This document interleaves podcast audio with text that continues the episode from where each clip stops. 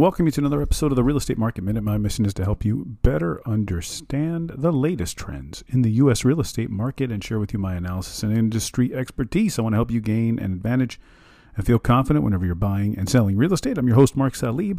I'm a passionate real estate professional, advisor, and investor and love what I do. DM me on Instagram at the Salib Group. You can send me an email, mark at the salibgroup.com. Okay, want to know where the hottest and coldest housing markets are in the great nation of the United States? Well, look no further than days on market. One of the greatest tells or signs of just how hot or cold, fast or slow a market is is by just looking at how many days homes on average are staying on the market from when they go on the market to when they're sold.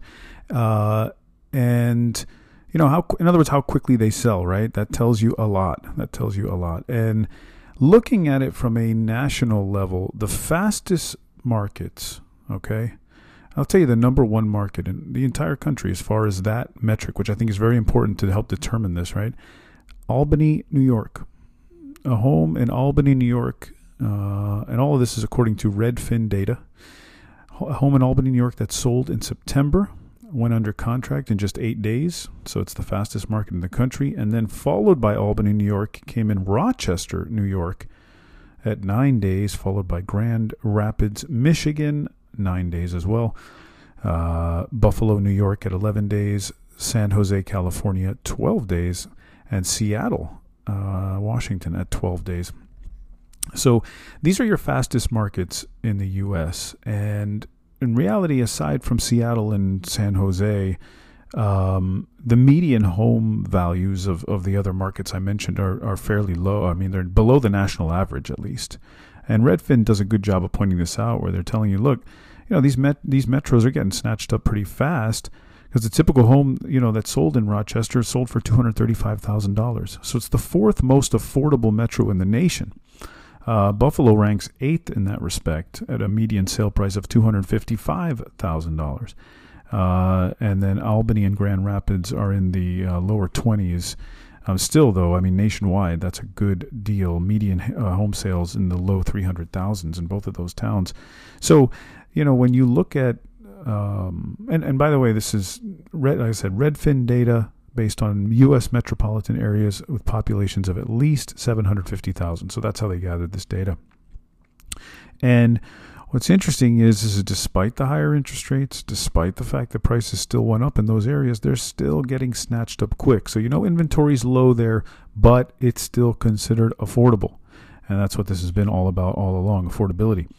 Um, so you know, a lot of folks coming from maybe the cities too, going into these suburbs or these other towns that are a little bit, um, you know, just just more affordable. Um, now, how about the homes that remain on the market the longest, that take the longest to sell? Another tell of just how hot or cold that market is, and these will be colder, of course. One is very interesting on this. A couple of them actually I find very interesting on this list. But let's start with really the worst one uh, in September. This is September data. Uh, it's New Orleans. New Orleans t- took on average 70 days to close um, when it went under con- or from going on sale to going under contract and selling. So 70 days. Um, and I apologize. I mean, uh, excuse me. That's going under contract from when it was put on sale. So not even actually till close, just how long it took to go under contract. I want to make sure I point out that uh, important difference there. And then uh, was Honolulu at 62 days, followed by Austin, Texas at 59. West Palm Beach at 58, McAllen, Texas at 53, and Charleston, South Carolina at 53. Now, the two that jump out at me on this list are Austin and West Palm Beach. Those were some of the hottest markets you could possibly imagine. I mean, Austin homes were flying off the shelves not that long ago. Uh, it was super popular, as was Palm Beach as well. Um, you know, for a lot of remote workers that were just trying to escape where they were, wanted to go somewhere more affordable, but it just tells you these places are no longer affordable. Um, and that's what this is about, right? It's about these are no longer affordables.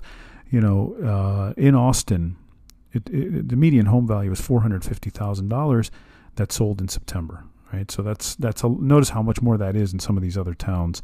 Um, you could get the full list um, on uh, on redfin.com. If you're interested in this link, let me know. I can definitely provide it for you, and it gives you the full list of all the all the cities and their ranking um, as far as how quickly uh, they they basically went on the market and then off the market. Um, so, you know, the list is pretty lengthy. It, it, really covers a lot of different metropolises throughout the United States. It's worth a look. And what I like about it is it also not only tells you uh, the median days on market, but it tells you the median home sale price as well. So some of these, um, you know, it, it's it's pretty interesting the difference from how expensive to how less expensive these markets are, and yet some of them are not that far away from each other. All right, that's it for me today. Hope you enjoyed that one. Uh, if you need advice or uh, about your situation, DM me, Instagram at the Salib Group. Reach out anytime with questions. Don't forget to leave a rating for the show. Subscribe to help others find the show and be informed and educated about the real estate market just like you. See you on the next Real Estate Market Minute podcast.